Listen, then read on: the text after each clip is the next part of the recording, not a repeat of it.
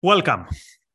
Last week we had a discussion about mistakes of the past and things that we're embarrassed about. So I thought, okay, well, how about I talk about the period of my life that I'm mostly embarrassed about? And the title says Reflections or something like that of a terrorism apologist. So the terrorist apologist is myself. And I will talk to you about how I experienced 9 11. I gave a talk recently in Ayn Rand Con on this topic. I drew some philosophical conclusions about why would someone be such a dark person. Today I will focus more on the de- the personal details that I couldn't include in the Ayn Rand Con talk, which will be soon also available from ARI. So 9-11 2001. I was 18 years old. I had just finished high school and I was expecting to begin university. And 9 11, because of the time difference, was taking place in the afternoon in Greece. I was watching live the things unfolding on TV. And the first thing I remember actually was that the Greek uh, pandit, the person who was telling the news, because like everyone, she was completely shocked. She said something like, there must be a horrible mistake in the control tower of the airport on New York because there are two airplanes now that have fallen on a skyscraper. So she couldn't even imagine that this was actually terrorism. Now, I figured out quite early that this was uh, terrorism. And I remember the first comment that I heard by someone in my environment was, This has Mossad written all over it. This has Mossad written all over it. Why Mossad? Mossad is the secret service of Israel. Well, we knew that this was something bad and this was something momentous, something very big. So it was something big and insidious. Who is doing big and insidious things? Obviously, the imperialists. So the first comment that I heard from someone in my environment, this would be Israeli secret services. And of course, I didn't have major objections to it because I knew that obviously Israel is bad, they're imperialist. Now, if you told me back then, show me in the map where is Israel, I had no idea. I mean, vaguely I knew, but all I knew is Israel, Israel bad. But then after some hours, we started listening to a new theory now on TV that there was a guy called Bin Laden behind it, Bin Laden. And that was a theory that I found quite possible to accept. Why? Because wasn't Bin Laden this guy who was fighting the Soviets in Afghanistan? So now this fits in the scheme that I had in my head that the Americans either did this to themselves. So Bin Laden is their guy, and he did it. So the Americans wanted the attack. It was an inside job or a false flag or however you want to call it. Therefore, it makes sense that it's their former guy bin Laden, or or maybe this was indeed some Middle Eastern terrorist, in which case they had it coming again. So, whether it's an inside job or whether it is uh, someone who turned rogue, a former asset of the Americans who turned rogue, in any case, Americans are the bad guys in this case. So I could see in front of me, literally live, the people jumping from the from the skyscrapers, the horror. Uh, back then, in the first hours, we could estimate we, we couldn't estimate the amount of dead people, but we didn't know. Maybe it was tens of thousands. But there was no sorrow in my heart because what I was overwhelmed with was that finally, finally, this is revenge for Palestine, for Iraq, uh, for Serbia, two years before the attack, the bombings in Kosovo. So I was such a fanatic that my origin, my first reaction was whoever did it, the Americans had it coming. The Americans had it coming. And apparently, I was not the only one. I was not the only one. So my most vivid memory from that first day was someone I've known for a long time, someone I grew up uh, together, being out, going out in his on his balcony and shouting to God, to no one particularly, finally justice, finally justice. And again, the interesting thing is that guy was not a radical. Like you could say I was a radical, a radical communist, whatever. So that's you'd expect from a fanatic, you'd expect such takes. But that guy was an average guy. And yet his reaction was finally justice. Next day is the already from Monday, we started getting viral jokes via text messages. Back then, there were no memes. Back then, almost no one was using the internet. So, virality would be expressed via text messages, via SMS, as we called it. And you had various jokes very early on about the the hijacking and about sorry about the terrorist attacks.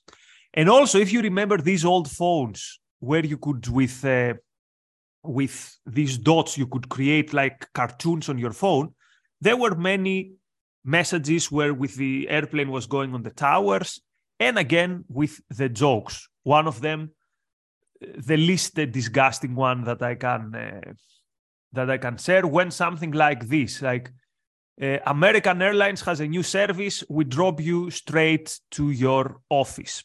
And apparently, we thought this was funny. We thought this tragedy was funny, and these texts became viral. Quite interesting that these texts, these jokes, became viral not among radicals, not among radical leftists, not among radical anti Americans.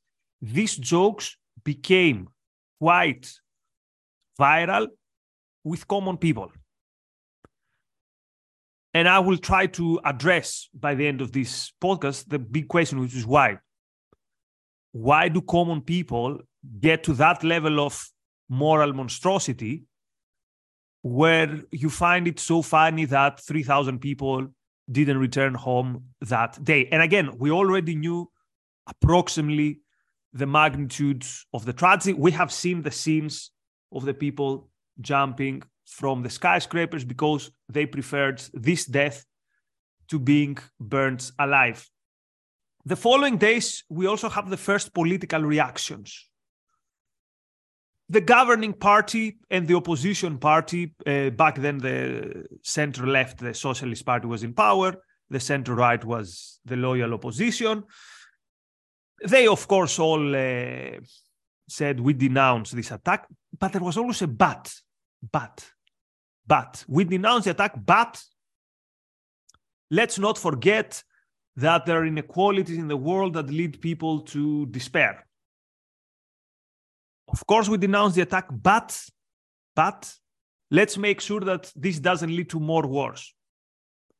So you see, the big picture here was not the thousands of people who died this horrible death were not the thousands of families who had a member who didn't return home. The major news here was the inequality in the global south, or the, the major news here was that the Americans should not try to bring justice by pursuing those who attacked them. What about the party that I was supporting back then, the Communist Party of Greece? Their official line was we neither denounce nor we celebrate. We neither denounce nor do we celebrate. We don't mourn nor we cheer, something like that. Why is that? And again, that was an official line with these words. It wasn't like under the between the lines, it was the official line. We don't mourn, we don't celebrate. Why? Well, because we don't know what happened we don't know what happened. I mean, we saw airplanes falling on buildings, but who knows who these people were? Maybe they were uh, American agents. Maybe they were. Maybe this was a CIA job. We don't mourn. We don't celebrate. We don't denounce, nor we uh, nor we celebrate. And you could say, okay, what? This is the crazy communists. What about the other sides of the political spectrum in Greece? What about the right? Where the Archbishop of Athens said that these attacks were the wrath of God. The wrath of God. And he said also that these attacks were the result of global injustice and of global inequality. So again, you see in front of you this monstrosity, and the big story here is that apparently the God is angry because there is injustice and because there is inequality. What about the top Greek conservative intellectual of the time? His reaction was that the attack, he said, reminded him, reminded him, the hijackers reminded him of the heroes of the Greek Revolution against the Ottomans of 1821. And he said it reminded him of a Greek ad- admiral who attacked the Ottoman fleet with fire ships. So back then, a way to attack the big ship is you had a small boat with dynamite on it, and you would lead that boat to the big ship, and then you set it fire and jump. And he said this is what this story reminded him of. So Al Qaeda was a David fighting a Goliath. Again, this was the mainstream. These were the great minds, supposedly the great intellectuals. These were the opinion makers. And this had an effect on the population. So this is not to give up my own responsibility for being a, a moral, uh, absolutely immoral. But this is to say I was not the only one. And again, that's not an excuse. So, according to some pieces of research, 25% of Greeks, 25% of Greeks thought that the attack was justified. So 25% of Greeks were like myself, like that guy who went to the balcony and was shouting, finally, justice. Here's the interesting thing. So one in four, 25%, the attacks were justified. An even bigger percentage, 28%, said that this was an inside job. Inside job. Now notice that quite often these were the same people. If these were Venn diagrams, they would actually, the one would enter the other. So the same people who think this was a justified attack were the same people who were saying this was an inside job. And I was part of both groups. I thought at the same time that this was an inside job and that it was a justified attack. What does this tell me about these people, or at least about myself? That our, all, our only moral compass was hatred. Like I hate these people. I hate America so much that I don't even care why it happened. If they did it to themselves or whether someone attacked them, I don't care. I know that they're so evil that I wouldn't put beneath them that they did it to, to themselves, but also I wouldn't be very sad if one of the people who have been uh, exploited by them or suffered, like the Iraqis, the Serbs, the Palestinians, whatever, the Viet Congs, whatever, uh, that this was a revenge for all these people. And also in Greece, when the people were asked, who is a bigger threat, bin Laden or Bush? Bush was then the president, uh, Bush the, the younger.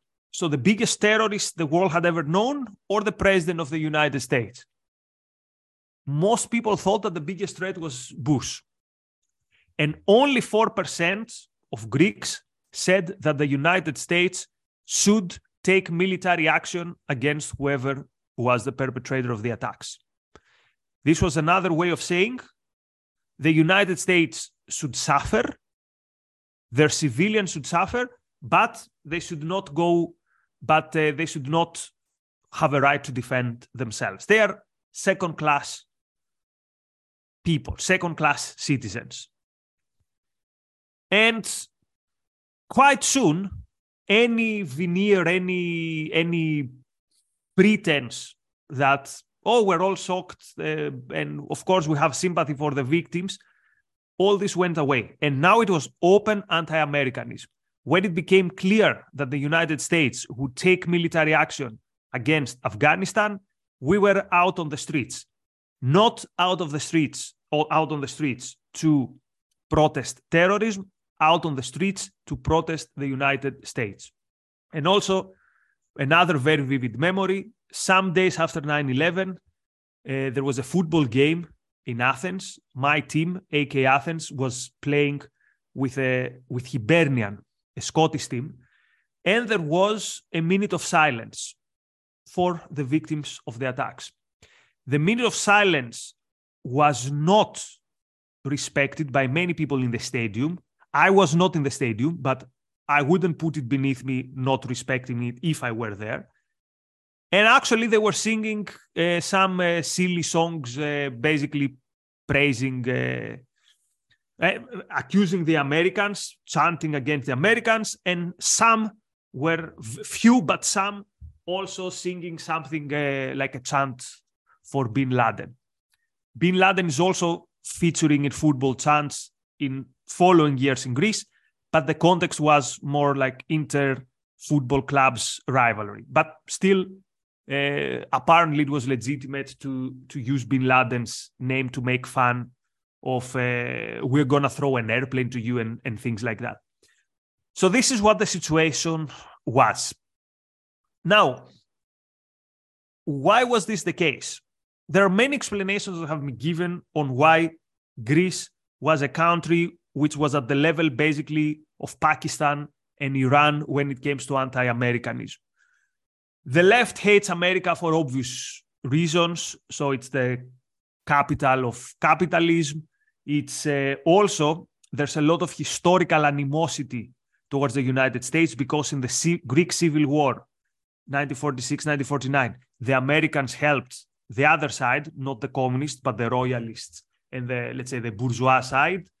Also, the United States sanctioned the military dictatorship under which Greece suffered from 1967 till 1974. But also, the right wing had animosity against the United States because they allowed a NATO member, Turkey, to occupy half of Cyprus.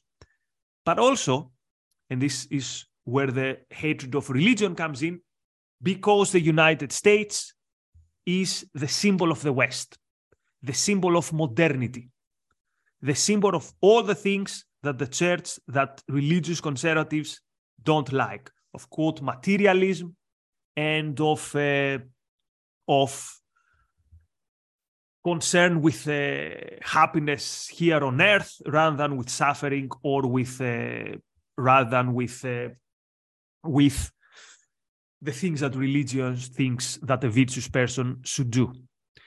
Now, I will tell you what is the explanation for my hatred for America and my, how to call it, I don't even have words, and ju- impossible to justify horrible uh, moral monstrosity of cheering for a terrorist attack. But before that, let me see, let me say a big thank you to Jonathan for your contribution. A big thank you to Catherine. A big thank you to Jonathan again and to Bonnie. Bonnie says inequality, a vicious anti individual concept. Yes, indeed. And remember why we mentioned inequality?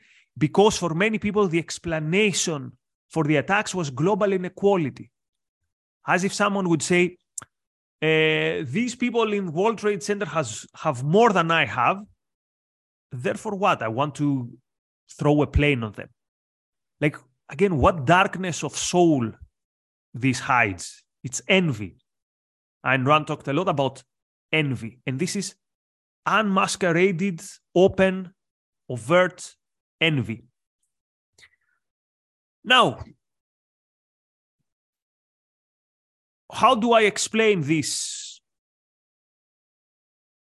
take from me? How do I explain me having such darkness in my soul that I would feel I don't even know what the word is. Like it wasn't satisfaction. It wasn't that. It was just this nihilistic approval of the of the terrorist attack. So I think the reason I hated the United States and I hate is and I was supporting like people who lived in caves in mountains and all they had in mind was disaster is because I hated life. I didn't know it, but in retrospect, this is this is how I view it. So I was someone who didn't have any direction, didn't have any goals, didn't wasn't really happy, had very low self-esteem. Now, when you're such a person and you view people who achieve, people who do things, people who are happy, people who have goals, your reaction is, I don't like that. This makes me feel uncomfortable. I don't feel at home with that.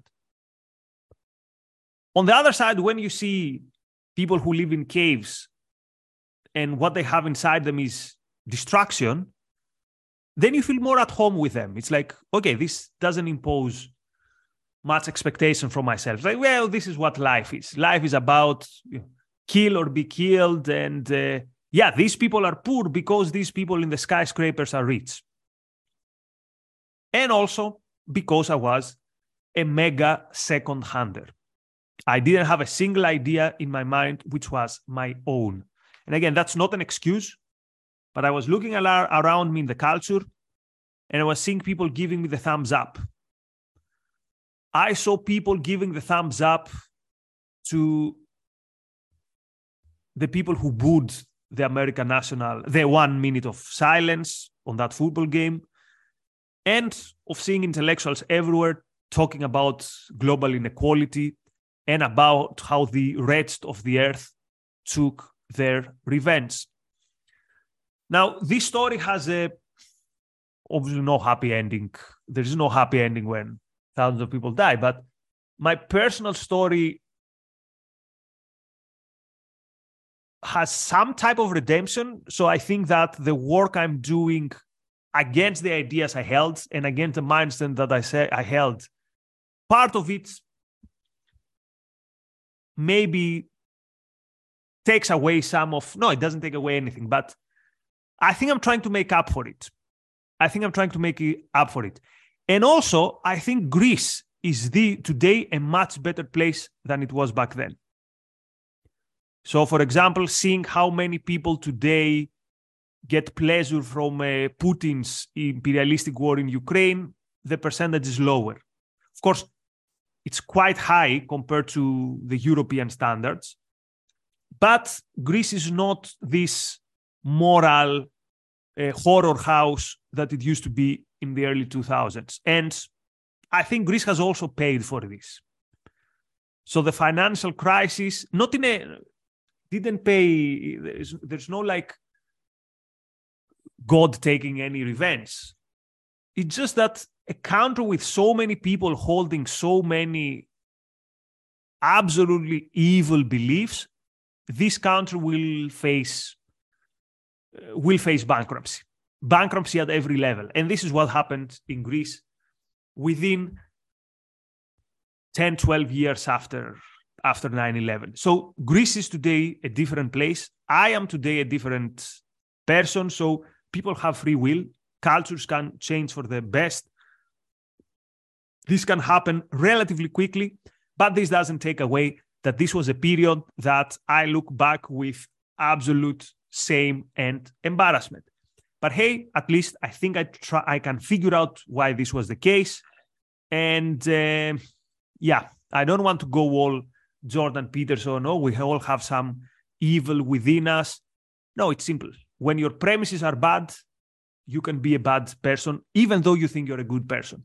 And the other thing, garbage in, garbage out.